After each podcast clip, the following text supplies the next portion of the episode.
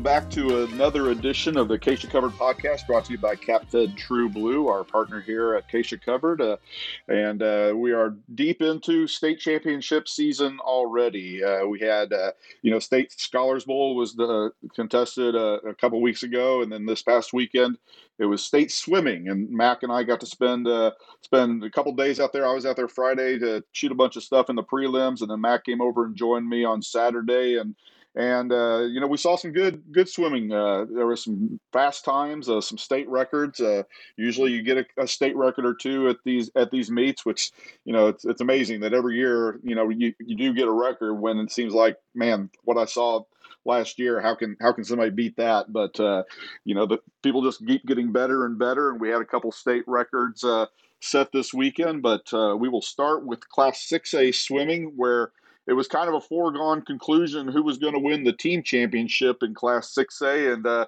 and Blue Valley North certainly did nothing to uh, to dispel that notion. Uh, the Mustangs run away with the 6A team title, uh, scoring 314 points to win by uh, 98 points over Shawnee Mission East. Uh, you know, a team that's perennially in the top in the top two, top three championship type of team.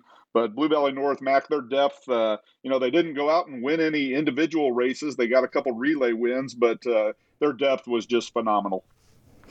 Yeah, I mean, uh, is looking at you know kind of the list, and you're trying to figure out you know the the, the top ones who you're going to talk to, other than just some some guys on the relay. But uh, you, you know, they just had two guys that were top three uh, with uh, uh, Jack Monroe, uh, third in the 100 yard backstroke. And then uh, they had one other guy uh, get, get a third. But, like, uh, just a, a, list that we I think I think we knew going in it would it would look a little bit like that, and then they also had a little bit of adversity, as much adversity as you could have uh, if you're uh, going to end up winning by uh, nearly 100 points over the the next best team. You had a couple DQs that uh, you know uh, took some guys out that might have got them some some points. one in the in the prelims, and one in the in the finals. Of course, though the the biggest thing for them getting that hot start where last year they went through 11 events before they ended up bringing home that 400 relay to to uh, you know uh, just put a exclamation point on their, their their state championship last year.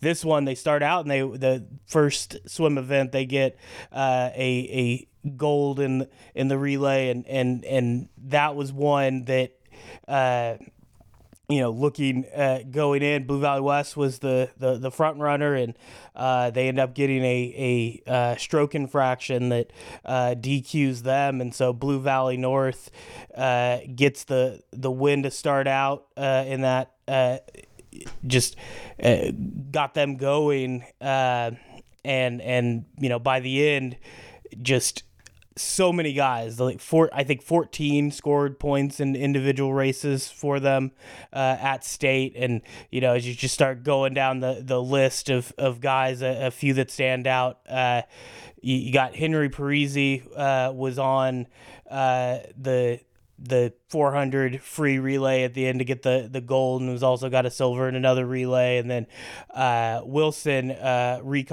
uh, ends up doing the the same. And then uh, I'm trying to think there was one more uh, guy uh, Ethan Chan I think.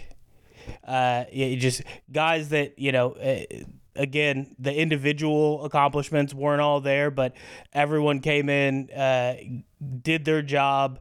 Uh, a, a, guy like uh, Alec Lopez on a relay where, uh, you know, that was a fun one of hearing uh, Rob Cole talk about him calling him Mr. October because uh, for the last two years, you know, it, sometimes the, the swims just aren't there early on in the season. And then by the time you get to state, though, he he's delivered and, and he did it once again, uh, just giving them a, a great performance there in that 400 free relay. And, you know, it just it just kept building up, building up, and then you know I think one of the ones that uh, you know if you look at how they kind of push that score to make it uh, not a tight race like it was last year, uh, you know, guy like uh, Connor uh, Golding, uh, you know, he goes from scoring two points for the team last year uh, and just putting in the work, coming back this year, and he ends up being the other top three finish, got the uh, in the hundred yard breaststroke, and you know, you just you start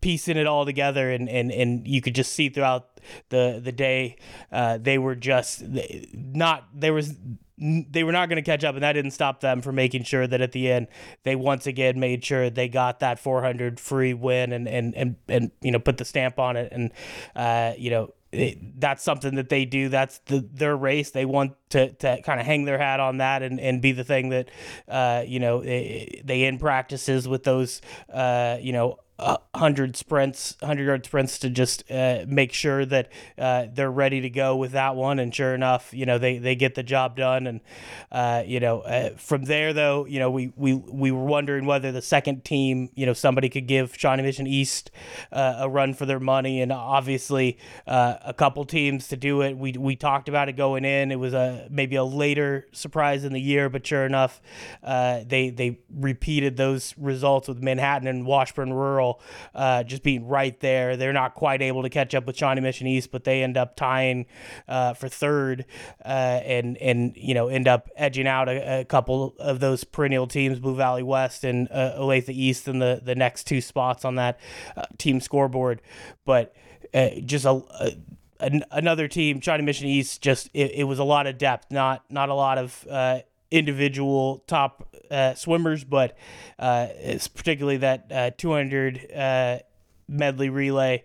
Uh, they end up just narrowly edging out Blue Valley North, or Blue Valley North would end up sweeping those relays, and and Shawnee Mission East kind of, uh, you know, just had those those, those guys that uh, you know all throughout the the list you would just see the Shawnee Mission East names pop up and and and, and guys like uh, John Crosby a, a, senior that just you know they, they they kept with it. They they they know what they're good at and they make sure that they they go in and they're not going to kind of uh, get down about oh, I, am not going to be in the running to, to get the the title in this race. They're they're going to go out, swim their best, and and just keep building up those points. And then it obviously helps having uh, a, a, couple divers like uh, Peter Steckschulte finishing runner up. So that ends up being the the key for them. And then you know looking at the individuals, I think the big story, uh, you know, uh, you mentioned the, the, breaking the records and Grady O'Connor uh, for Shawnee Mission South uh, ends up getting that double gold once again. And, and and that was one that you know I know last year uh is interesting talking to him because it really was just you know uh he he wasn't like sad but you you know you expect a little bit uh happier when you break through and and are able to to get that double gold. And uh you know he he win that the 100 free and the and the 200 free and and but you know, he said he was sick going in and it just, he wanted the records. He wanted the times and he was more focused on that than necessarily winning.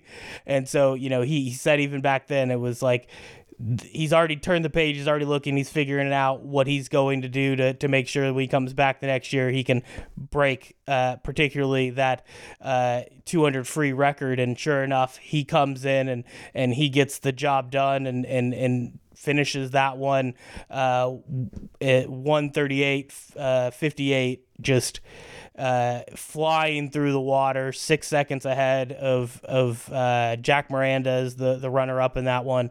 And you know he he went crazy afterwards and and you know just uh, jumping through the water and and and just he's uh, you see that a lot. You see them go up and they punch down on the water. But man I, I few had the the the force that that that Grady brought on that one. He was super excited. And then uh, when he followed up and got the the win and the the 100 free uh, you know, he it wasn't quite the same uh, response, but he, he gave Brent a flex over on one side, uh, and then he, he he he busted out both the uh, the finger to the lips and then the the uh, the hand to the ear. He was doing the whole Hogan a little bit, uh, trying to get the crowd hyped up for that one. So uh, it, it, it was a great finish for him, and and and you know, in talking with him, part of how he got there was he he switched his club swim team in the off season.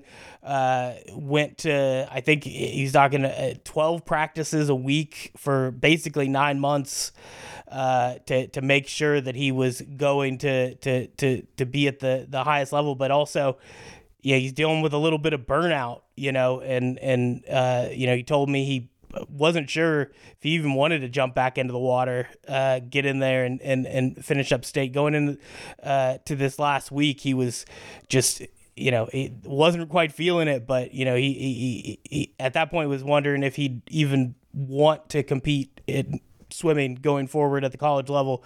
Uh, but as soon as he got in there and was competing at state and had that feeling, especially when he's looking up at that scoreboard, he said, "It's back. That love for swimming uh, is right back." So really cool to, to to hear that and see that, and that's why we got to see that excitement. It wasn't just about breaking the record, but it was it was about uh, you know falling back in love with swimming after you know just grinding to to get himself to the point of being capable of, of breaking the state record. So really cool story from him, and then. Uh, almost the flip almost it was it was almost like uh, talking to Grady last year talking to to to uh, Micah Churchill from Blue Valley Northwest uh, you know he gets uh, the the double gold wins the the 100 fly uh, repeats in, in, in that one, and sorry, not double gold. He gets the 100 fly, and he gets a runner up uh, behind Brock Wallace in the the individual medley, and you know it, he was looking at it and, and, and it was very interesting. He was happy. He, he was more happy about that runner up to, to Brock Wallace. He knows what kind of competitor Brock is. Uh, he he got a great time in it. Felt like he just kind of had that one down. Uh, but then you know eh, something about you know he he, he swam great in in prelims, but uh, just something was a little off in finals. And he what he just woke up and he wasn't feeling it, and uh, ends up kind of having a, a, a, you know a bad stroke right at the wall, and and and uh, ends up not getting nearly the time he wanted, and you know know, it, so uh, you just gets repeat champ in the 100 fly, but still just doesn't feel happy about it. And uh, you know just immediately the first thing you know he's he, he didn't say 100% that it was to break the record but he's uh, he said expect for that time to to be uh, a a a 48 low uh, like he he's he's coming back for it. And and uh, you know I I would I, I trust him I trust that he's going to put in the work and it's going to be a lot like what Grady did over this last year so uh, expect great things for for Churchill going into to, to next season, and then. Um, you know, looking real quickly at uh, a couple of the other ones. Uh, I guess uh, another one from my area is Blue Valley West. Uh, uh, Jack Punswick, but I'll let Brent take on that one and, and talk to uh, a few of the ones he talked to afterwards. But uh, you know, he, he mentioned the Blue Valley West setback with the relay, but he got the job done in his individual events. Yeah, Jack was a actually a really good story. Uh, I went over to uh, talk to his coach uh, uh, after he had won his title and said, "Hey, I want to make sure I get a get the chance to talk to him." And and uh, she said, "Hey, do you know the story about him?" And I'm like, "No, I, you know, I've never really even heard his name until this year, and seeing his name pop up." She goes, "Well, he he's really only kind of been a seasonal swimmer for us. He's really a baseball player, and that was his true love. And and uh, he ended up getting cut from the baseball team last year as a sophomore." Uh, when he went out, and he and when I talked to Jack, he said it just devastated him. You know, it's it's a sport that's been his favorite his entire life, and he was in his car crying and, and didn't know what he was going to do and then just decided that you know forget this i'm going to make swimming my my thing. And he just poured himself into it. And he went from a, from being a kid that you know would swim during the high school season maybe a month in the summer and that was it. Not a state qualifier ever in his career. And then boom he's a state champion and a dominating state champion in the 100 breast at that. He goes a 58 60 uh, in the in the finals to win by more than two seconds over over Kiefer Kim of Olathe Northwest, and and you know even going in that championship race, even though he's the heavy favorite, there was a lot weighing on his mind. Uh, in, during prelims, he got DQ'd in the 200 individual medley. Um, I don't know where he would have placed in that, but you know he gets DQ'd in that race, and then he comes out and he's the one that, that gets hit with the stroke infraction to erase Blue Valley West's championship in that 200 medley to start the day. So, uh, you know, the kid was a little shaken, but boy, if you ever want to talk about somebody that knows how to take a punch and, and get back up off the mat, I mean, that Jack Punswick kind of kind of defines that. You know, having having his baseball career basically taken away from him uh, by not making his baseball team, and then coming back and pouring yourself into swimming, and then your first chance at state meet.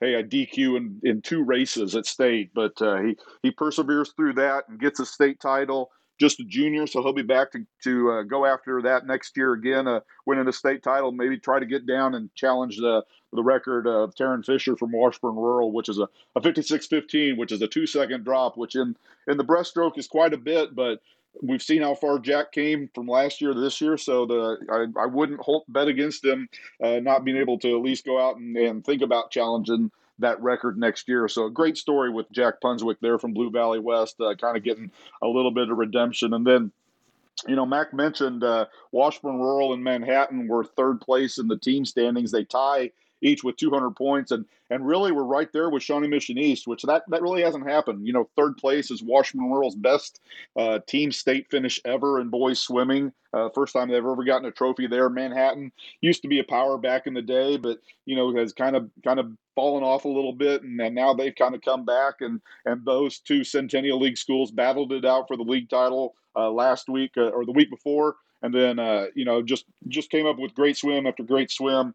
Um, on on Saturday at the uh, at the state meet. Rural actually comes away with two individual state champions. Uh, Brogan Meyer, you know, his teammate Will Powell set the league meet record in the 50 freestyle uh, in the league meet the the week before. But Brogan decides to swim it at state. He goes out and qualifies first, and then he goes out and wins it. Uh, swims a 21:41 uh, which would have set the league rec- league record, but that that's going to be Will's to, to carry on. But uh, Brogan gets the state title, so pretty nice consolation there. Uh, just edges Mariano Palacion from Manhattan by 0.19 seconds for that title, and and Brogan was a little bit under the weather. Uh, battling a chest cold, but uh, his coach said, you know, the good thing about being a freestyle sprinter is you don't breathe. In that 50 you don't ever come up for air. So he didn't have to worry about breathing. He could just put his head down and go and and won a really good race. There were there was uh six of the six of the eight guys in the finals were all under 22 seconds all within 0.49 seconds of each other. So it was a, it was a thriller. We hadn't even really weren't even really sure who won you're trying to focus mac and i are trying to focus on getting that jubilation at the finish and like he said nobody was nobody was celebrating it was like who won? So I'm like, I was focused on Brogan because I thought maybe he got it. And I, well, he's not reacting. So I, I kind of look over to the Manhattan kid. Well, he's kind of just looking at the board. I'm, I'm scanning back and forth and like, nothing. Then, so I finally, I just turn around, look at the board. Oh, Brogan won. And then finally he reached over and hugged Powell, who was in the next lane uh, and took seventh in the race. But uh, yeah, so it was a, it was quite a, uh, quite a non-reaction, but I think it was mostly, he said, a, he has a hard time seeing through his goggles, so he's looking at the board trying to figure out if he won or not, and couldn't really tell. But uh, B, he was just a little bit under the weather and had had some races coming up. He was saving his energy for, so we didn't get that. But uh, Brogan comes back and takes second in the hundred butterfly, and then right after that, uh, two two events later, uh, Jack Miranda, his senior teammate from Washburn Rural, he wins the 500 freestyle, and you know going into into the year, he, he finished third last year wasn't sure if a state title was within reach. And had Brock Wallace decided to swim the 500, it probably wasn't. Brock was by far and away the best in the 500 freestyle this year, but Brock had a lot of options. Uh, and, and, Scott and I will talk to this a little bit uh, about Brock Wallace at Wichita Northwest, but he decided not to swim the 500 free. So that, that put Jack in a spot where going in, he had a, a slight lead over Jack McClellan of Shawnee Mission East and Hayden Renault of Olathe West and Willow Graves of Manhattan. But in the finals, Miranda found another gear and, and he finishes in 443, wins by about five and a half seconds over Renault from Olathe West to, to cap his career with his first state championship. And then Manhattan and Rural were kind of locked in a battle for that team, uh, that third place team finish going into the, the final race. And Manhattan led Rural by four points going into the final race to for third place. And uh, so Rural uh, had qualified second. They ended up finishing second, just 0.19 seconds behind Blue Valley North in that race. But Manhattan jumps from like a seventh qualifying spot, and they end up taking fourth. And that's just enough to, to have those two teams end up tied for the uh, third place team finish. So uh, a great job by Washburn Rural. Uh, great season by both Rural and Manhattan. Rural graduates a lot of seniors. Manhattan returns almost all their guys. Palacian is gone, but the guys like Max Steffensmeyer, uh, Willow Grays, Ethan Ballman, Samson Stadler, they'll all be back again next year. So Manhattan's got a really bright future ahead of them. And then uh, turning to our champions from the Wichita area, Scott, you got a chance to see Brock Wallace uh, swim a couple times this year, and there, there was no question his questioning his ability. Would kind of be just by by how much was he going to win uh, these races. Although you know in the hundred back, uh, he he did have some competition going into the state meet. Uh, Blue Valley Northwest John Christensen actually had the top uh, top time during the regular season. Swam a, a 52-35 late in the season to to put that top time, but uh, when they actually got a chance to go head to head, it was it was all Brock Wallace. Yeah, it's it would really be interesting to kind of hear those discussions that Brock had uh, with his coaches about uh, deciding what to do. And what he ends up doing is going with the events that he competed in uh, throughout his career at state. Uh, and he ends up being a, a two-time champion in the 200 indiv- individual medley and the 100 backstroke, a four-time medalist in both events. So, uh, you know, obviously his specialties, he found them early in his career and and uh, and continued to to develop, you know, his skills at those and and uh, but yeah, this year it really, as we've talked in the past, he, you know, he was all over the honor roll, the state honor roll in 6A, and then, like you mentioned, led the field, would have led the, field, the field of qualifiers in the 500 free by quite a bit uh, heading in, but but opts to go with the with the with the old standbys, the 200 IM and, and the 100 back, and and it, you know, t- turns out to be a great decision. He he comes comes through in the backstroke, like you mentioned. Uh, swims 50 54, becomes the only 6A kid to go under 51 seconds this year uh, in that event to get to get his second straight title. Uh, and then in the in the uh, 200 IM, he set the City League meet record here in Wichita a couple weeks ago at uh, 154.69, I think it was, and then takes that on down to 151.51 uh, in winning the 200 IM at state. And, and so the three second cut there between his final two meets. And that really kind of shows what those guys are trying to do when they get to the end of the season here. They, uh, you know, they want that last, that last chunk or that last chunk of time to, to come off at state and and you know and he's it's not surprising that Wallace was able to do that. He's a student of the of the sport and really knows his body knows knows his techniques works diligently on on the little things that can cut time and and uh, you know he he concludes his career as one of the one of one of the best the city leagues produced and, and he's going off to Cleveland State to, to swim next year and uh, just a really good kid, really cerebral uh, athlete, and and uh, look forward to seeing what he can do in college. And then, uh, you know, you mentioned what you know, we were talking about Wichita Northwest. They end up getting a third championship, uh, individual championship with their diver Gianni Benoit. Uh, you know, it seems like Gianni's been around. He, he's just a junior, but his name's been on our, our lips for a while, and he he comes through and and uh, wins his first state championship. He's a three-time City League diving champion and uh, gets his first one at state kind of did the uh, slow climb up the, the leaderboard there was third after the prelims and, and second uh, going into the or after the semifinals and then comes through and then slips past Shawnee Mission East uh, Peter Steckschulte in, in the in the final round. So uh, you know a great achievement by him and he's got a chance to, to come back uh, one more time next year and, and, and defend that title. So uh, you know Northwest you know finishes 11th so in, in the team thing you know the team standings. Not not a great, uh, uh, maybe not a great finish, but but it shows you what two individuals can do because Northwest ends up taking a quarter of, of the individual events at stake.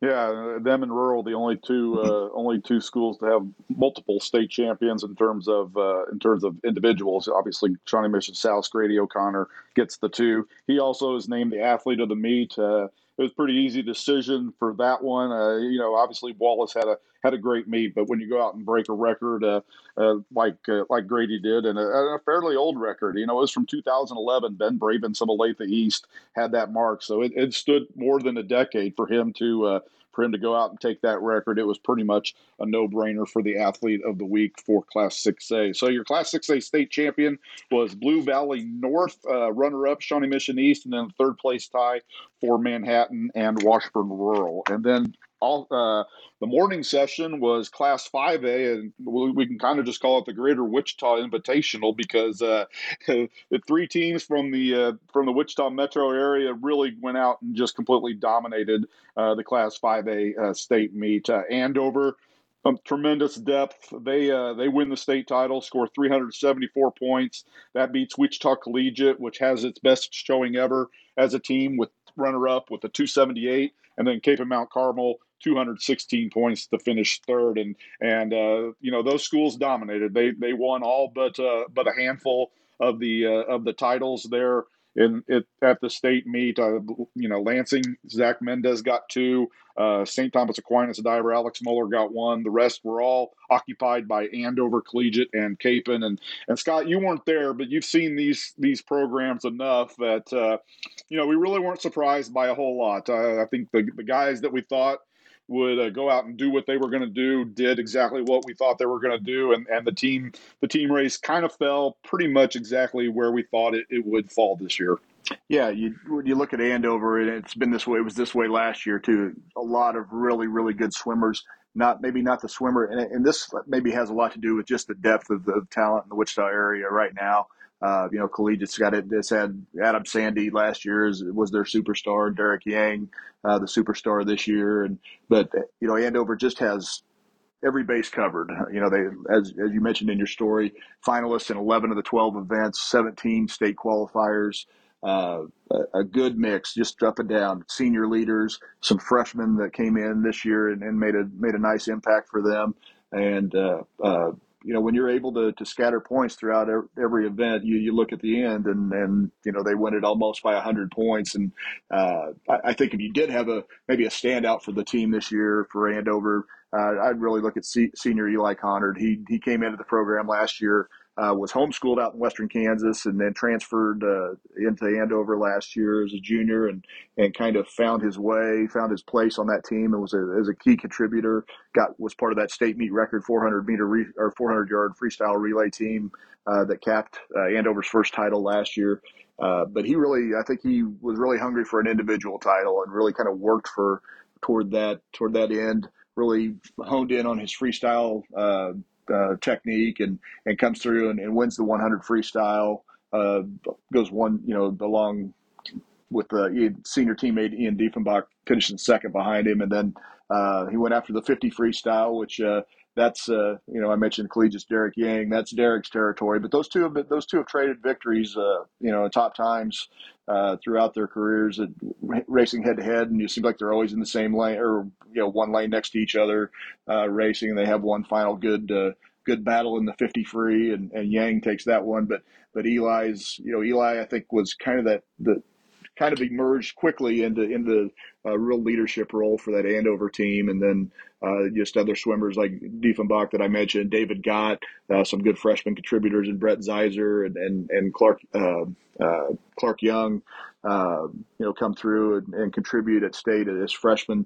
So I think Andover loses six seniors off of, off of this year's team, and but but uh, you know, as we mentioned, 17 state qualifiers. So with their ability to, to score in every event, and they you know they diving is kind of a new thing for them, and they came through in that event as well with three three placers there. So uh, yeah, Andover's uh, you know back to back titles. That's a great accomplishment for the Trojans, and and they certainly look like maybe looking forward have a chance to go for three in a row as well.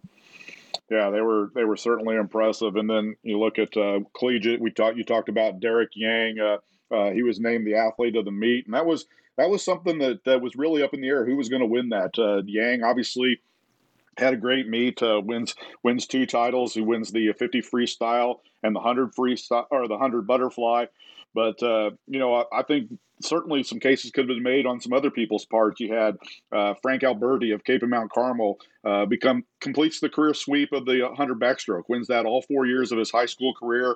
Um, also adds a title in the in the 200 individual medley for the second straight year uh, to lead Kapaun's efforts. And you know, he's somebody that definitely could have been uh, the athlete of the meet. And Scott, you know, he's somebody that you know he burst on the scene when he was a freshman, and we're like, oh, that was a, a pretty nice win, and and he just did nothing to uh, to ever let thing, anybody catch up with him in that hundred back. Yeah, he just really became one of the one of the uh, you know that he found his niche. I mean, I think uh, in your story you, you had mentioned how he kind of come in as a as a distance swimmer and and uh, but found found those those fast twitching muscles for the for the speed races and and really applied that to the backstroke and and uh, uh, ends up being you know I, I think as I look at the winning times you know uh, Wallace takes the the 6A backstroke in 50-54 and uh, you know Frank goes 50-45 at the in the 5A uh, finals both from the city league I'm not sure how much they met, they raced in that event throughout their careers but but boy I would have loved to seen one you know grand state race there between those two in the backstroke. I thought would have, would have been outstanding. But, but yeah, Alberti, uh, you know, another one who who had a lot of options. He he had really swam the butterfly well throughout the season, and, and probably could have gone that route at state and, and been a, a top contender there. But he sticks with his old standbys, which are the same as as uh, Wallace's in 6A, and and uh, Frank wins the 200 IM and and uh, the uh, the hundred backstroke. Maybe where you know you talk about the swimmer of the meet. Maybe where Yang separates is what they were able to do in the relays. He gets that third gold in the in the 200 medley relay with the Spartans, and and then they finish second to to Andover the 200 freestyle relay. So. Uh, I guess if you're looking for things that tip the scales, maybe it was was that uh, toward you know, for Yang individually, it certainly was a thing that tipped the scales for Andover uh, um, to win both of the freestyle relays. I mean, those are big points when you can you can uh, you know pull a title in, in one of those you know one of those three relays uh, at state and and the Trojans get two. But but yeah, great individuals. Just it's, it's been a great time, uh, you know, around the Wichita area for really outstanding swimmers, and and uh, you know, I'm kind of kind of curious to be working down here just to see who's next. You know, you, you collegiate Nathan Lynch wins the wins the breaststroke uh, in five through one A. Maybe he's the the new superstar in waiting for collegiate because they really they have produced some outstanding individuals. And then uh, you know Kapaun's obviously going to miss Alberti, but they were they're another good team with some really good depth, uh, young depth. Uh, at that level, so I think the Wichita area will continue to be strong. Yeah, I agree, and, and even jumping back up to six A, and they you know they could be back down to five A next year. Uh, Maize is a school that kind of bounces back and forth, but uh, they had some good underclassmen and Cooper Johnson and Zachary Reif there that uh, that were right up in their top three t- type finishers that uh, you know just kind of biding their time, waiting for their turn to shine. But uh, you know, back in the Class Five A, the other guy that could have thrown his name in the ring for the athlete of the meet was uh, Lansing Zach Mendez. You know, last year he was the the state champion in the 500. This year he comes back and and not only defends that title but gets the state record in that. He was the only state record setter in Class 5A. He goes out and actually in the prelims he, is when he does his damage. Uh, he goes out during the prelims and swims a, a 433.78, which is or I'm sorry, a 432.58 in the prelims, which was just you know, anytime I see the 500 mark get broken, it just amazes me because it's it's such a long race, and and you see somebody go as fast as you saw Zeke Metz or or um, you know some of the girls that we've seen over the years that have been really great in this race, and you go like, man, how can anybody even push that out even faster? Well, uh, Zach Mendez goes a 432.58. That breaks uh, Zeke Metz's old record of 433.52. So by almost a second, he gets that 5A meet record. Uh, he isn't quite able to to back it up and get another record on Saturday, but he swims a 433.78, and oh, that just wins by 21 plus seconds uh, over over Andover's Clark Young. So uh, Mendez just completely dominates that race, and then he also gets the the state title in the 200 freestyle this year. He goes a 140.81 in the finals. That gets him less than a second away from the uh, state meet record of 139.92 set by Collegiate's Adam Sandeed in 2002. And that'll give Zach something to shoot for next year. Uh, you know, you get within a second and come back next year. And really, the 200 is kind of a sprint for him. Zach's a, ki- a kid that, as growing up and, and, and getting good at swimming, he's more of the even the longer than the 500. He likes the mile, the thousand. You know, he those are his races, and so you know, coming down in a 200 almost feels like a, a sprint for him. And and he said, you know, he has kind of has to treat it that way. Still, kind of keep some of the strategy, not not go out too fast and not have enough left. But you know, the, the more he develops some of that speed aspect, I think uh, he's going to be a legitimate shot to uh, to maybe challenge that 200 freestyle record next year because he's just a junior. So he'll be back next year, and and he helped Lance Lansing to a fifth place team finish, which is the best ever for Lansing's program. They had a great uh, a great state meet, and they return a lot of guys next year. So Lansing is a, a program certainly to watch out for uh, as a potential team to maybe challenge for one of those top three spots next year if they can add a couple more pieces. They will lose a uh, a, a uh, foreign exchange student from Spain who helped them out immensely this year. But they got some nice pieces back with Mendez and Jacob Cobbs to uh, to really uh, really take the next step, maybe again next year. And so the other uh, that covers all the almost all the state champions. The other state champion that really wasn't from the Wichita area, besides Mendez of Lansing, was Alex Moeller, the uh, the St. Thomas Aquinas junior diver. He takes the diving title, and Mac uh, he, I'll tell you what, he got it. He got a battle from uh, from Andale's Gage Cooper, and, and shout out to Gage, uh, first ever state qualifier in swimming or diving for Andale, uh, just a freshman, but boy, he looked good on the board. But Alex had just enough to to really hold him off. He had a 30 point lead going into the finals, but Cooper really closed that gap and, and made it made quite a race out of it.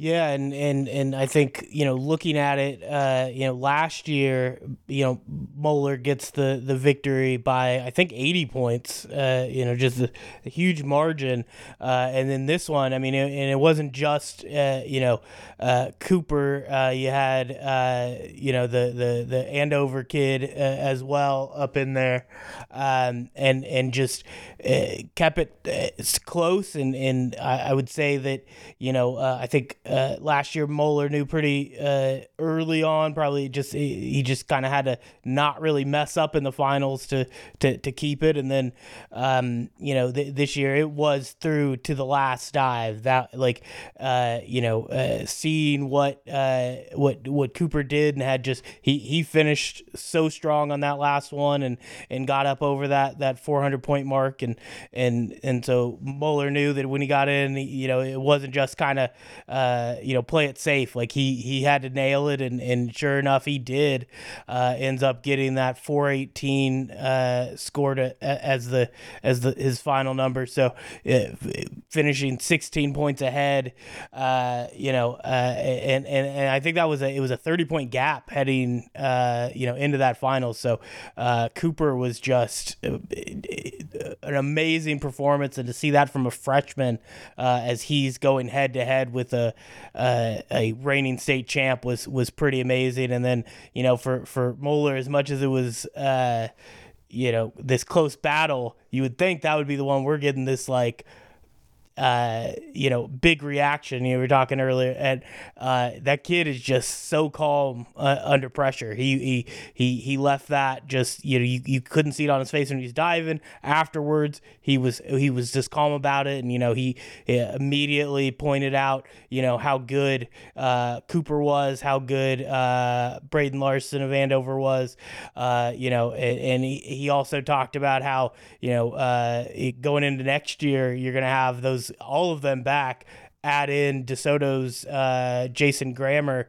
uh, as somebody who didn't have a great state uh, meet, but uh, all year he's been one that's been pushing these top guys uh, at different events. So, uh, you know, it, Moeller's looking at it, and, and you got to imagine where last year, uh, you know, I, I think he was a little disappointed not getting to go up against the the the favorite that was Emporia's uh, Braxton Higgins, but uh, you know this year, like he he has these guys pushing, pushing, and it and just expect the dives next year.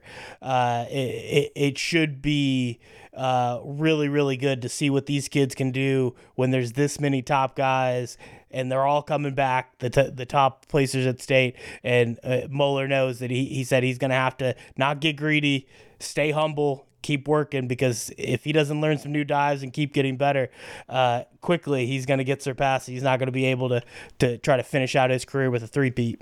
Yeah, absolutely. Yeah, it was. Uh, it, it should be a great, uh, great diving competition next year for sure. Uh, with with so many guys back, and so, um, so great uh, boys swimming meet, uh, state swimming meet. Your champions again in Class Six A Blue Valley North and Class Five A Andover. Both teams uh, runaway winners of those state titles, going back to back for both of them this year. And so we wrap up swimming and immediately jump uh, not not back in the pool, but back on the mat. Now, uh, you know, we get right back at it with state wrestling coming up this weekend. It actually starts tomorrow, Thursday. Uh, we got uh, a new format this year for state wrestling, where instead of having the girls uh, go two days and then followed by the boys the on the Friday Saturday, we're going to go uh, all of them wrestling together. We got two sites with three classes at each site. We got Class 6A boys, Class 5A boys, and then the Class 6A, 5A girls being held at Hartman Arena down in, down in Wichita, and then uh, Class 4A boys, Class 3 through 1A boys, and the Class 4 through 1A girls being held at uh, Tony's Pizza Event Center in Salina. And we talked a little bit about the girls uh, wrestling last week on our podcast, so we'll just focus on the boys this week. And, you know, coming out of regionals with the girls, we talked about some big upsets that occurred here and there, uh, some number ones going down, some defending state champions going down. But, you know, boys really kind of held true to form. We really didn't see a whole lot of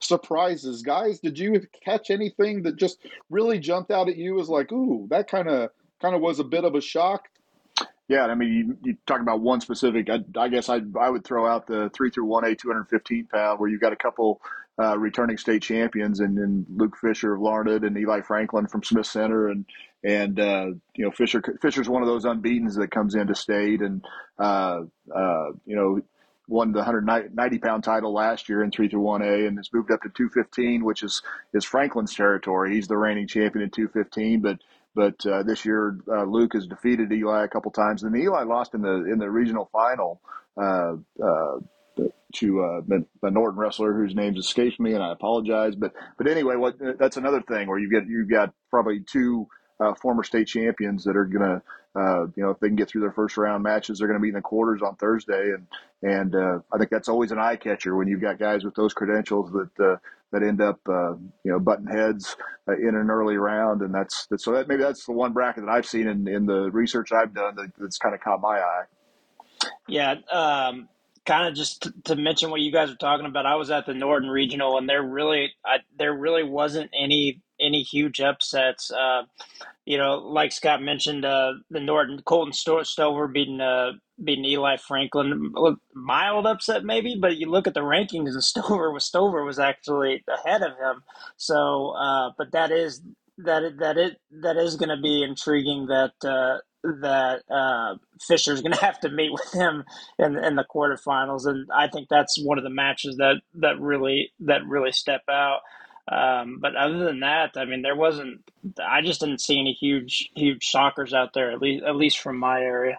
No, there weren't, and and even looking at uh, you know some potential interesting quarterfinal showdown since that'll be uh, on the first day, day one, uh, day one of the state tournament. We'll, they'll wrestle the round one and then the quarterfinals and then the first round of consolation. And I was going through trying to maybe see a couple quarterfinal matches that we might, uh, you know, might might be be a feature type match that uh, a little earlier expected. Because like on the girls side we definitely have some uh, where we have like Layla Tyndall against Kira Lecoq in in uh, in class three two four four through one A. But you know going down looking at the at the boys quarterfinals some of the ones that maybe jump out at me um, would been Colt Colt Rogers at 215 from Rose Hill uh, if if he wins and Dalton Roush if Holton wins, you know, going into regionals, those guys were ranked number one, two. Roush gets upset at regionals, and so kind of puts him in the in the bracket. But he's a guy that's been a state runner up in the past, uh, very strong wrestler. So that could be an interesting uh, interesting quarterfinal matchup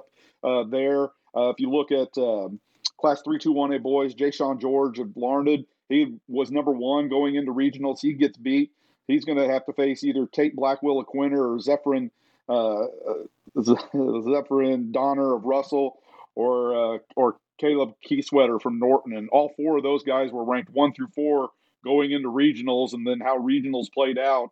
You know, now you've got a, a pretty good matchup there potentially happening in the quarterfinals. But across the board, there really weren't a whole lot. You know, Fisher versus Franklin.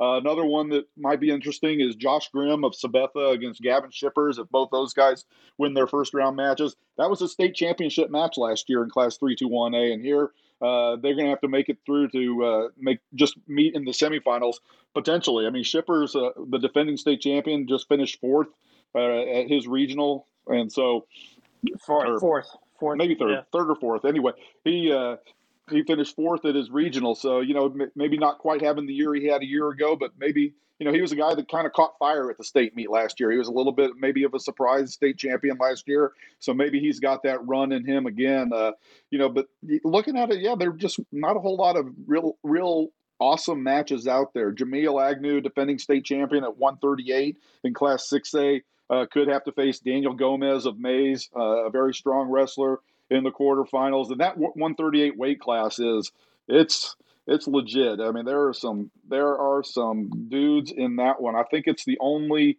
state bracket that returns uh, multiple state champions on the boys' side, except for the the 215 and in uh, in class 321A, where you got three guys who are past state champions, I believe, in that uh, in that 6A 138 bracket. When you look at Dil- Jameel Agnew of Manhattan, Dylan Cooper of Mill Valley, and Landon Coacher Munoz of Washburn Rural. All three of those guys were state champions a year ago. Only one of them is going to maybe have a shot at repeating this year at 138. Uh, Agnew won at 132 last year, Cooper at 126, and Coacher Munoz at 120. So that's a loaded weight class. Um, 285, Brett Carroll, Sebastian Lopez. Uh, you know, uh, Milan, Col- Milan Colvin from uh, Derby, who who kind of jumped up at regionals. He's no newcomer, that's for sure. He was uh, he was at Rose Hill, and just imagine if he was still at Rose Hill, because that's one weight class where I don't think they maybe got a state qualifier in, but uh, he was a state he was a state runner up in the past. Uh, certainly, I believe. Um, you know, he was he was somebody that, that really had a shot at winning a state title there this year, but he moves from uh, Rose Hill to Derby, and maybe that's why he his record isn't as uh, as uh, as, as, have as many matches on it because he had to sit out a, the semester or whatever. But uh, he's uh, you know he's somebody that definitely ha- has what it takes to uh, go out and challenge Brett Carroll for for a state title there. So you know looking at some uh, defending returning state champions, and we'll have a have this up on our on our website here. I just just did a little file that had a list of all the all the returning state champions this year and all the undefeated wrestlers. Um, you know, there's in Class 6A, there are four undefeated wrestlers going into state. You got Ezekiel Witt from Manhattan, who previously was a state champion for Junction City. Uh, he's 39 and 0 at 113 pounds.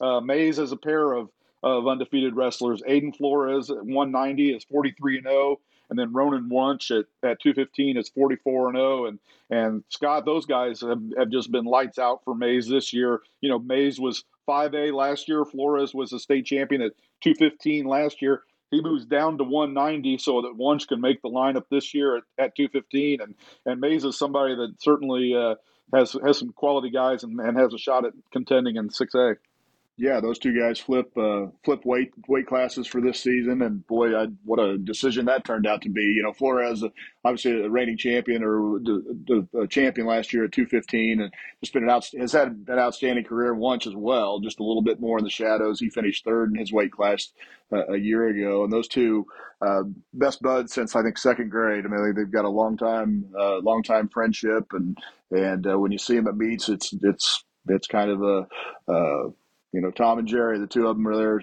on the mat, stretching, talking. Uh, I think I think uh, really good buddies, and then what a what a special opportunity for these guys. You know, Maize uh, obviously coming off the 5A championship last year, they won the team championship, ended Goddard's eight year reign in 5A by doing so, and then they move up to 6A, and and uh, it's obviously been a good move for for those guys. And uh, you know, those records. Uh, I, I, think what impresses me is those records aren't. Uh, you know, that, that's not the path of least least resistance. Those guys are taken to those records. Uh, you know, I've, they both competed in the Newton Tournament Champions, the Kansas City Stampede. Uh, you know, a lot of a lot of those big meets, and and you know, that I, once at the time I saw Wunsch wrestle was at the Newton TOC, and he he had an injury that uh, was going against a really good wrestler in the finals in Valley Center's Demont Mucker, and and it really it looked pretty grim for for Wunsch at that point. You you know he had to use his injury time to to kind of reset himself, and and then ends up winning that match. So you know these guys haven't you know they they, they do have a lot of pins, but those are guys that uh, have had to dodge the dodge the big bullet occasionally, and and they they both done so, and and uh, really carry a great opportunity uh, into the into uh, this weekend. Yeah, Maize ranked number three in the Class 6A rankings going into state. Uh, Washburn Rural and Manhattan are ranked one and two. Rural had just a tremendous, uh, tremendous regional meet. I think they put seven in the finals and and won a number of those. And they go to state. They've got three guys ranked number one in their weight classes with Easton Brocksterman at 132. He was a state champion last year, runner up the year before that uh, Christian Marshall at 150, and then Brody Byrne at 157. And then you look at Washburn Rural, they also got number two, Landon Coacher Munoz at 138, and Brady, his brother, Brody Coacher Munoz, at 144, both uh, ranked number two. And so is Cooper Stivers at 126. So Washburn Rural, you know, a team that's won a number of uh, state titles here recently, looks uh, looks every bit the uh, the team favored to win again this weekend. But if they if they're not, you know, Manhattan's right there. They've got Ezekiel Witt ranked number one, uh, Cameron Coonrod's ranked number one at 120. Uh, 126, and, and the Indians got number two at, at 120 with Caleb Hutchinson, who was a state champion last year as well. They've also got Logan Loggeman ranked number three and uh, you know a handful of other guys splashed in the rankings. So those two teams uh, are both probably your favorites in, in 6A with Maize right there pushing them. And then you know the other undefeated one was Brett Carroll, and a nice uh, interesting on Brett uh, Mac this year. Uh, not only is he going after a state title, but he's fighting to fighting to uh, keep his all-time career pins record. he he's already set it, but he's got Aiden Amrine from Hill City hot on his heels. So uh, you know something for Brett to really uh, really drive him as well this weekend. Yeah, and eh, you know, I think it's also something that I don't think he needs anything to drive him. You know, I, I in talking with him, you know, he he he's somebody that uh, I think the best story to kind of show the, the the the fact that he's not just going to be happy with uh you know what he has and, and kind of take it for granted you know and just always focused on getting better. And and uh you know I, I was asking him about uh the uh Olathe East football team uh knocking off Gardner Edgerton and being that one loss for a Gardner Edgerton team that ends up, you know, winning the the six A state title in football.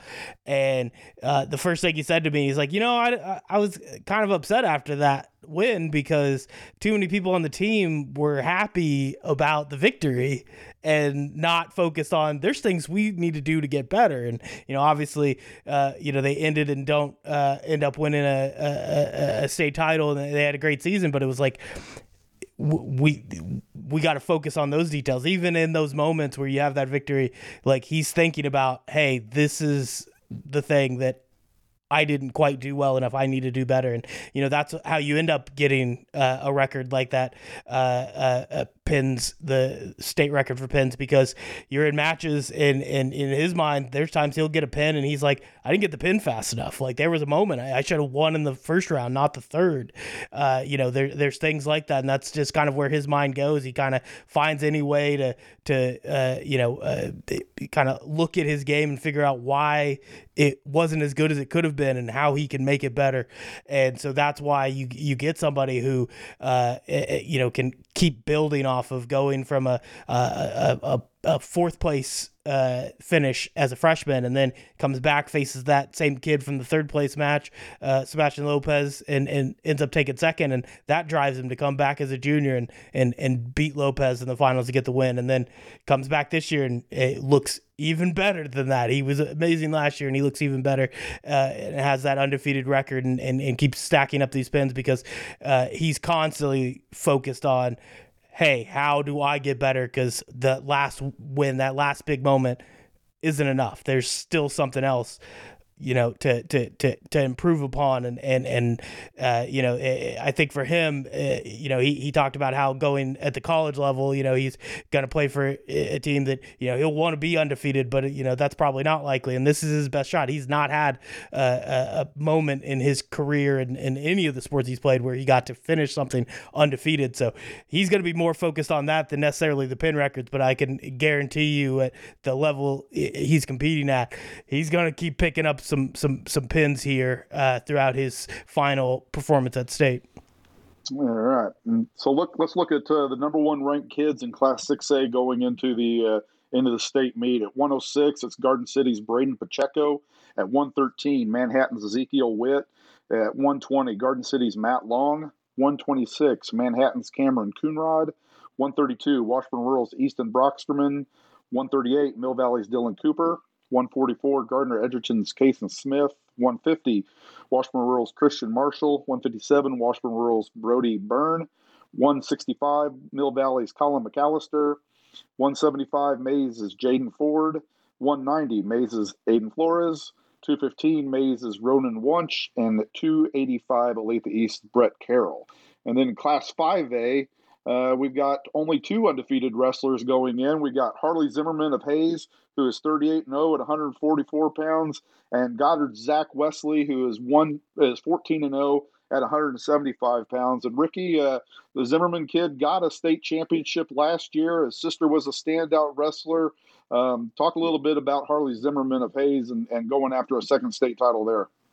Yeah, I think the thing with Harley is just how he's continued to get better. I mean, I think he kind of. I remember seeing him um, the first time as a freshman at the at the Hays tournament, and you know, he took a lot of losses that year, but you could just tell he was somebody that was on the rise. By the time he was a sophomore, I think he made runner up, then broke through with the state championship uh, this year uh, or last year. This year, man, he has just been nails. I mean, I I I know the the coaching staff just loves his work work ethic and what he's been able to do throughout throughout the his entire career. And uh, yeah, I think I think getting an undefeated season would be would there would be a lot of people around Hays that really excited because he just seems like he's such a such a really good kid. Yeah, and then Zach Wesley was a kid that won a state championship in 2021. Hasn't found his way back to the top. Uh, got a little late start on on this season, but uh, you know him and Goddard are, are kind of back a little bit. Uh, Scott, uh, you know they they saw their state championship streak end a year ago, but uh, they've uh, they've they've returned back to where they're ranked number one going into state this year in 5A. Yeah, I, I, talked to Goddard coach uh, Brent Means earlier this week, and then you know Brett's. I, I, asked him. I said, "How much has that been driving your kids?" And and he said, "Oh yeah, they're you know without a doubt." He said well, they were really disappointed. You know, I guess it's one of those things that all all good things come to an end. You know that, but but they were actually kind of disappointed with how. Uh, maybe even some of their their younger kids responded under the bright lights of state last year and felt like they they could have given Maize maybe a better fight. They ended up finishing fifth in the team uh, in the team competition, so it really was a, a step back for them. But they have, uh, you know, they've they've re- reloaded, reset. Um, you know, Wesley, you mentioned Zach Wesley, and and Zach did win a, a state title as a freshman, and and uh, has ended up in brackets with really, you know, some really good ones. Uh, Zarek Tung, Tung, your uncle, is that how we pronounced it from Emporia? Uh, ran into him as a sophomore in the 145 uh, uh, bracket and, and in, the semifinals and ended up taking third. And then in 157 last year runs into Blue Valley Southwest Cole Cronk in, in the finals. So, uh, you know, Zach's been not far away, but, uh, uh, as, as, Brett said, you know, as Coach Meads told me, he said, you know, when that kid wins, when a kid wins a title as a freshman, everybody starts saying, okay, well, you're going to win four. Well, it hasn't, it, you know, it hasn't played out that way. Even the senior year, uh, here Wesley started out wrestling early, broke his hand uh, in December and missed 10 weeks. And so he was out uh, for most of the season, came back for the Rose Hill Invitational, which is a, was a good, you know, good, you know, great place to, to test things and, and won that and has, has kept on winning. So he comes in with a 14 and 0 record and, and, uh, the, you know, the Lions had a really good regional. Uh, that Ark City regional had eight of the top 10 teams uh, in the rankings uh, in Class 5A, and and Goddard was able to to win that pretty handily. They qualified uh, 11 wrestlers six for the finals. Four of them ended up uh, winning titles, and and so they, you know, that that's that's kind of what we're used to, I guess, from from Goddard. That that, that type of uh, depth and and dominance, and, and Wesley is really one of the one of few seniors on that group. It's a pretty young group, and uh, so so they may be back, you know, not just for a one year. Uh, you know, for a one-year stay, uh, but uh, uh, they come in. Uh, you know, I, I, guess the thing that kind of caught my eye with, with all of their, their they've got Jacob Goodwin as another returning state champion, and then a, an outstanding freshman at 106 and Oscar Guana. So uh, up and down the lineup, really loaded, and and uh, you know even one of their runners up uh, at the Ark City Regional. Easton Vieira was a 10 seed going into that bracket and was able to wrestle all the way to the finals and and uh, got pinned by Great Bend's Jay Schartz when he after leading in the third period of that match. So that that that's the kind of thing that if you're going to get back and win a title, you know, you need those those those anchors in your lineup, but but also a, a kid that wrestles way above what he's expected, and and uh, Goddard has has kind of shown that type of uh, ability this year. Yeah, Goddard, Goddard ranked number one, Andover number two, and St. Thomas Aquinas number three going into state. Uh, a number of returning state champions in Class 5A Caden Gallett of St. Thomas Aquinas, Lucas Kaufman of Newton, Jet Schwartz of Valley Center, Adam Mackey of Andover, Harley Zimmerman of Hays, and then Jacob Goodwin and Zach Wesley of Goddard. And looking at the, the rankings going in, at 106, number one is Trevor Christensen of Basehor Linwood. At 113, Caden Gallett of St. Thomas Aquinas. 120, Lucas Kaufman of Newton. 126, Kale Puderbaugh of Basehor Linwood. 132, Luke Potter of Andover. 138, Adam Mackey of Andover. 144, Harley Zimmerman of Hays. 150, Jacob Goodwin Goddard. 157, Jace Schwartz of Great Bend, Sharts of Great Bend. Uh, 165, Luke Hancock of Aquinas. 175, Zach Wesley of Goddard. 190, Omari Elias of Kapaun Mount Carmel. 215 Diamond Mucker of Valley Center, and 285 Dawson Rod of Andover Central. And Scott, we could have a fun uh, fun t- running back committee with the those number ones at 190 and 215 and Amari Elias and Diamond Mucker. Those guys were dynamic running backs on the football field. Oh, absolutely, yeah. That, that would not be a that would not be a, a, secondary player's dream trying to tackle those guys if they broke through the first line. That's for sure. Both real physical guys and and uh, both with a, a legitimate shot to win a state title this weekend. Yeah, I would love to see them wrestle each other on the mat too. And uh, you know, shout out to Basehor Linwood for uh, for a great season. Uh, you know, they got two guys ranked number one: Trevor Christensen at 106, Kale Puderball at, at 126. Those guys are are both freshmen. Kale is the the son of head coach Jason Puderball, and and uh, Basehor is a, a team that really has it going right now. They got a lot of really good kids up and down the board. Uh, you look at Evan Vielhauer, uh, also right there, and and an older Puderball uh, at, a, higher weight has had a really nice season. So uh, Basehor Linwood looking really good in Class 4A to maybe sneak in and get one of those top three finishes.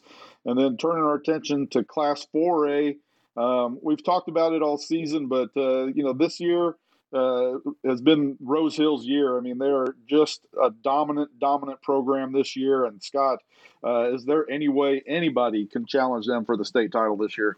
Well, I, I, I maybe a little flippant here, but I think if Rose Hill can get the bus to, to, to the Tony's Pizza Event Center, they're they're more than capable of taking care of the rest. This team has answered every challenge this year, and uh, you know they were saddled with the number one ranking in the state uh, right out the, right from the get go, uh, which is pretty rare for a 4A school. And you know, it just they don't uh, they, you know, they might be in the top three, top five, but it, it's rare that the 4A school is uh, pinned down with that number one ranking in November, and they took it uh, and they ran with it. Uh, you know, they they've answered all challenges. They they won the Newton Tournament of Champions. They went out to Garden City's uh, Rocky Welton Invitational and, and won that, and and then won their own you know own tournament, which was a very quality uh, quality field you know, they wrestled Washburn Rural and Maize and duals and won those uh, that, as part of their 10 and 0 record in duals. And, and then at the Andale Regional, they go out and win the, you know, the lowest six weight classes and seven uh, individual titles overall. They win the first,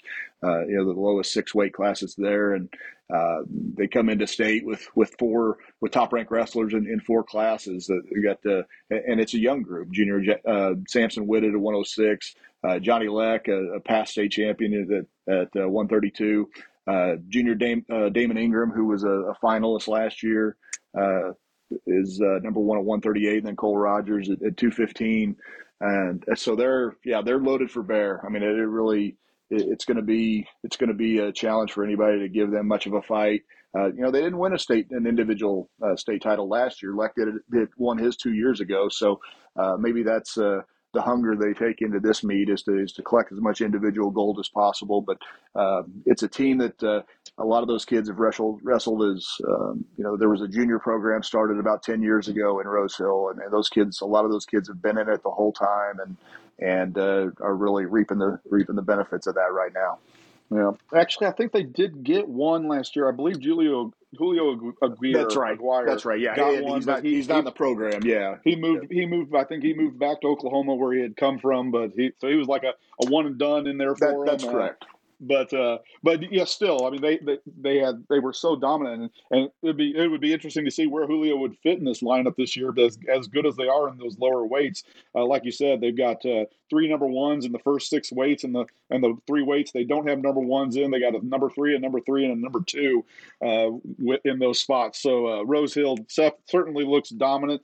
So the race for second might be on, and, and Paola is a program that uh, really looks good, and that if Rose Hill goes in and, and doesn't have a good a good weekend and something goes wrong, Paola is certainly a team capable of threatening. They've got three number one ranked wrestlers as well, and Mac Paola's had a strong season all year, and, and they they've got some guys that can go out and do some damage, including uh, defending champion Brock Johnson. Yeah, and and and you you look at that uh, the smaller weight classes having that Bryson Rockers at uh, number one ranked at, at one thirteen, Caden Powell number one ranked at one twenty, and then leading into to, to Brock Johnson at, at one twenty six, and uh, you know with that group, uh, you know they they definitely uh, will get a lot of points uh, from there, and then uh, you know just a, a lot of other guys uh, on the team that uh, should be able to to to uh, you know, do some damage as well, and and and you know maybe not win a state title, but uh, definitely make a, a deep run in their brackets. Uh, you know, guys like uh, Clayton Younger is in uh, 165. I think he's second ranked right now, um, and then. Carson Martin at uh, 215. So uh, they definitely have the depth and, and, and could be right there. And, uh, you know, but it, it, if we if we are looking at it as even just that, that race for second, uh, even that won't be easy because then you add in, uh, you know, another team from my area, Tonganoxie, uh, and they got, you know, the a, a deep team that uh, also has uh, a few of those top wrestlers uh, at 144. Uh, Braden Moore ranked number one, and then uh, Noah Bailey at, at 150, um, and, and a bunch of uh, guys that uh, you know also on there. Guys like uh, Colton uh, Brusvin is at 190s, I think ranked third right now. Uh, but they had, uh, I want to say, uh, nine guys in the regional finals.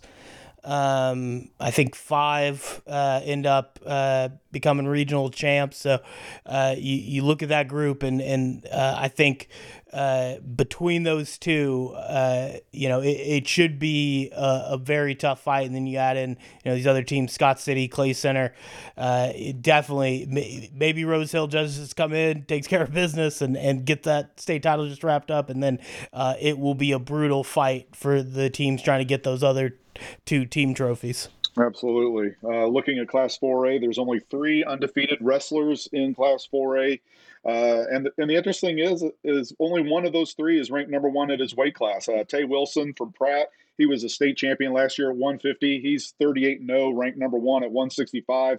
And then you go and you got Parker Gouge of Ottawa, who's 37 0 at 175, and Murphy Randolph, the freshman for Abilene, who's 32 0 at 126.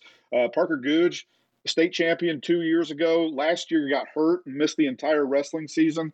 He's back and back with a vengeance. Uh, when he won, he won at 145 pounds.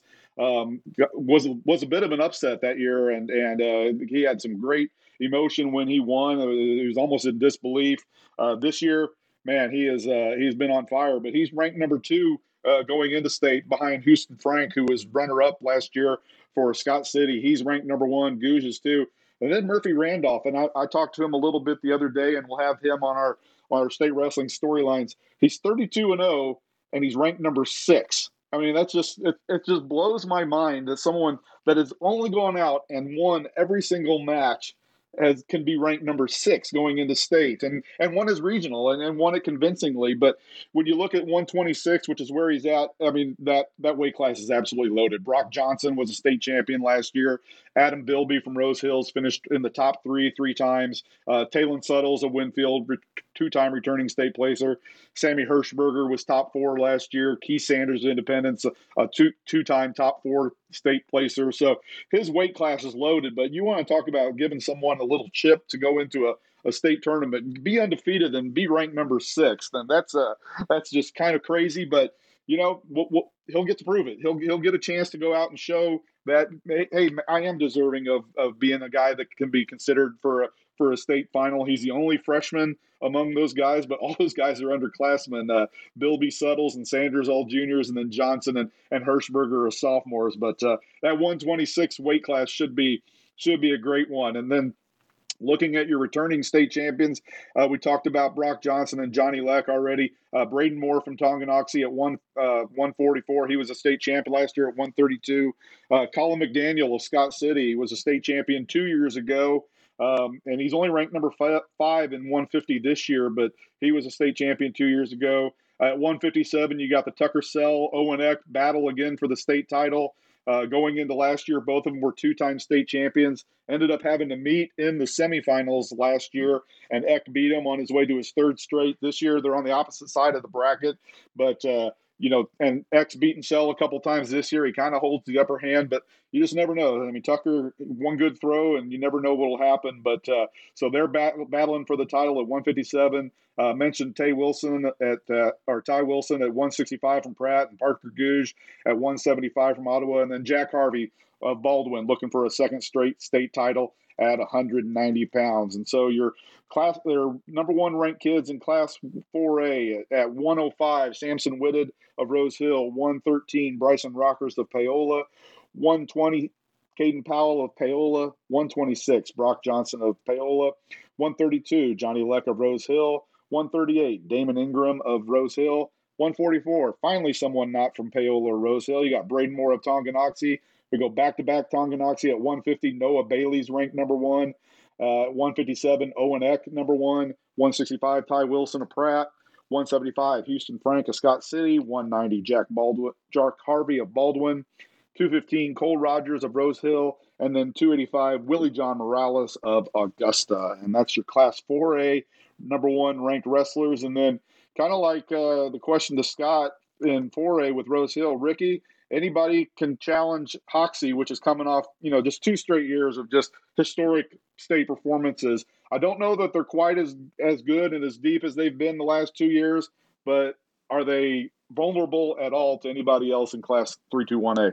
I think you'd have to see a lot of really crazy stuff happen. There'd have to be, they'd have to have multiple people upset. Um, yeah, I just I I think they're the strong contender, and uh, you know one thing about them is they've been wrestling most of the year without a guy who was undefeated last year and the state champion um, at 126, I believe. Carson Carson Oaks at 132. Um, you know he's coming back. They they held him out of the regional final just as a precaution because he's starting to, he's kind of working his way back from off season surgery, but. Um, yeah, I mean they're Hoxie's not quite as deep as they were last year, but they're still deep. I mean, they've got uh, nine qualifiers, uh, you know, three returning champions, and just some other some other guys that that, that are going to get them points. So, um, you know, I think they're the heavy favorite. But just kind of the thing that stands out to me at, in three two one A as a whole is just how many of those guys have been there before in the, in the title matches. Not only are there eight returning champions, but just guys that have been really talented wrestlers who are still looking looking to break through. Like uh, a guy like in, in Scott's area, Creo Coop has been one. He's been one of the more talented kids I've seen at that tournament, but yet he doesn't have a state championship. I mean, he got beat as a freshman, and then last year he ran into Hoxie's Drew Bretts in the semis or quarters and and uh, you know and didn't get it and the um, you know guy like who I'm writing about today Corbin Puga uh, has been one of the consistently one of the best heavyweights but uh, you know have had to has had to settle for third place finishes last year uh, Sam Watkins from Hoxie really talented guy who got uh, upset by Sabetha's Josh Herman, you know, last year. Uh, Carter Creer from Oakley, uh, you know, he was he was really close to a state champion as a freshman, and then got beaten the and then uh, uh, missed the whole sophomore season uh, with it with an injury. So, um, yeah, that almost everywhere you look, every weight class, um, if it's not a returning champion, there's a, a Wyatt Gardner from for, at 150. He was real close to a state championship last year for Wichita County. Just so uh, you know, at, at, pretty much every weight class, if there's not a returning state champion, there's at least a talented guy that, that you've heard of that you know kind of has a chance to break through. So I, you know, I think we're going to see a lot of a lot of guys d- d- defend titles, and uh, you know, I I'm just kind of curious to see the atmosphere. Uh, you know, obviously I'll I'll miss Gross Coliseum. You know, seeing it there, not just because it's within walking distance from my apartment, but uh, but it you know it, it it's a really good atmosphere and I, I'm going to kind of, and I think we're all kind of intrigued to how this is going to work in the in the finals. Uh, you know, it's going to be hectic for us, but and I think it's going to be a lot of pandemonium. But I think it's going to be you know an electric in the in the arena when you got three different championship matches going on at the same time. So uh, yeah, it's going to be it's going to be exciting to see how this all all this unfolds. Absolutely. It kind of harkens back to the old days at the Wichita Coliseum when 6A, 5A, and 4A boys were all together at one site there, and, and you could have those three championship matches going on all at the same time. And you'd have one, you know, one area of the arena would erupt, and then another area of the arena would erupt. And, and now we're in a little bit tighter quarters. You know, the Coliseum was kind of a big place where they had, you know, held football and hockey and all that kind of stuff. And now we're at the at the uh, Salina Event Center there, and and it, it it's going to be a premium to find parking and to find uh, a spot to sit at that place. But uh, it should make for a loud, uh, raucous environment, and uh, it should be some great great stuff. Uh, you know, looking at Class Three Two One A boys. Three guys are undefeated. Ricky already mentioned Creo Coop of West Elk, and we've already talked about Luke Fisher of Larned. The other one is Colin Menold of Sabetha. He was the state runner up last year. He's 39 and 0 this year, uh, as is Coop. And Fisher is 42 and 0. And, and Scott, let's talk a little bit about Creo. You know, he's a guy that's been uh, you know, ever since his freshman year, both in football and wrestling, just a guy that was a name we heard about immediately as soon as he he burst on the scene. And he's gone to state with an undefeated record before, and, and still looking for for that title. And uh, you know, is this the year he can finally kind of get that monkey off his back and get it done?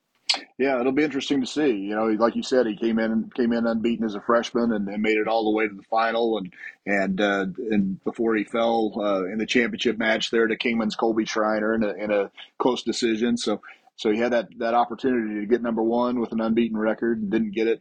Uh, lost a lost had one loss coming into state last year, and then uh, ran into to Drew Bretz from Hoxie in the in the semifinals, and Drew got him. So so yeah, he's he's run into to some some really as you would expect some fierce competition at that at, at, the far end of that level, and he comes in again, you know, 125 and three career record.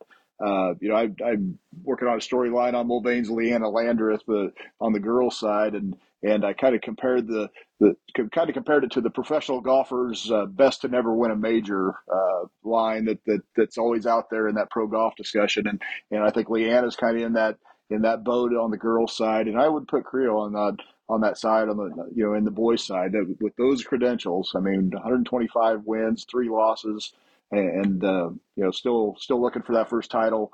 Maybe maybe this will be the, the time, but he certainly had had a great uh, great career to this point, and and hopefully can validate that uh, on Saturday with the title.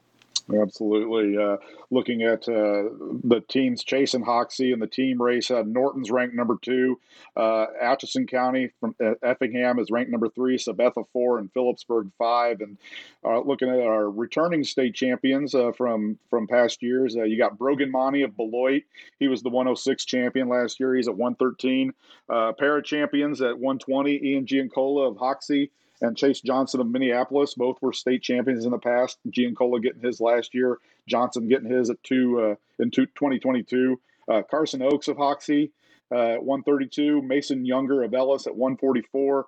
Aiden Amrine of Hill City at 175. Luke Fisher and Eli Franklin uh, from Larned and Smith Center at 215. And then Gavin Shippers of Hoxie at 285. And then looking at our number one ranked wrestlers, we have uh, Tate Blackwell from Quinter is ranked number one at 106. Brogan Monty of Beloit, number one at 113. Ian Giancola, number one from Hoxie at 120. Carter Career of Oakley, number one at 126. Carson Oaks of Hoxie, number one at 132. Uh, Josiah Ball of Hoisington, great wrestling family name there. Multiple uh, multiple brothers were state champions. He's number one at 138. Mason Younger of Ellis, number one at 144. Wichita County's Wyatt Gardner, number one at 150. Atchison County's Easton Schletzbaum, number one at 157. West Elks Creo Coop, number one at 165. Hill City's Aiden Amrine, one number one at 175. Hoxie's Sam Watkins, number one at 190. Larned's Luke Fisher, Fisher, number one at 215, and Norton's Corbin Puga, number one at 285. And you know, we started this with asking about intriguing uh, quarterfinal matchups, and somehow I kind of missed this one, and it, it might be the most intriguing one of all when you look at the Class 321, a 132 pound bracket, where uh, by by defaulting out of his finals match at regionals, that put puts uh, Oaks down in a in a number two spot, even though he's ranked number one. Well, in the quarterfinals, he's probably going to have to go up against Logan Courtois of Burlingame, who was a state runner-up last year. And uh, you know that those guys are number one, two in the state, and probably you know just looking at that bracket, that's the championship match right there, and we're going to have it in the quarterfinals.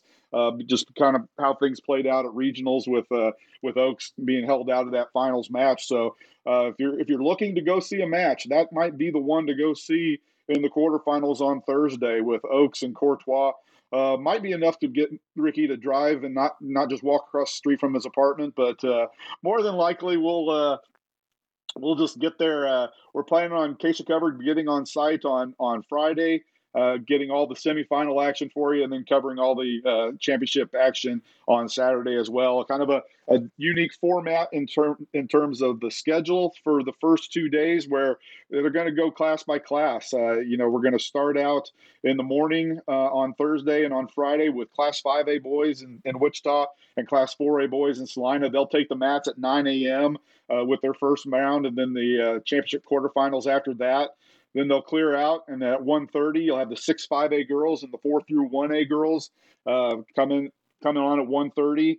Uh, six 5A girls in Wichita, four through 1A girls in Salina, and then the night session will be 5:15 and that'll be the 6A boys and the 321A boys, and that's on Thursday. And then on Friday, uh, your session starts at 9 a.m. with 5A and 4A boys, and then noon for the 6A and 6A girls and 5A girls, and then 2 p.m. for the 6A boys and 321A boys. And then on Saturday, the action gets started at 9 a.m. Uh, with the consolation semifinals right off the bat and then you go into your fifth place matches, then your third place matches, and then cap the night with championship finals across three mats. And so that is our state wrestling. Uh, KSHSAA covered. We'll have you covered for all of that. We've enlisted some help from some other people to make sure we get everything covered with this new format. But Mac and Scott will be down in Wichita along with some help from Dylan Sherwood uh, from KVOE and Emporia. And then Ricky and I will be over in Salina getting some help from Mike Corson there as well.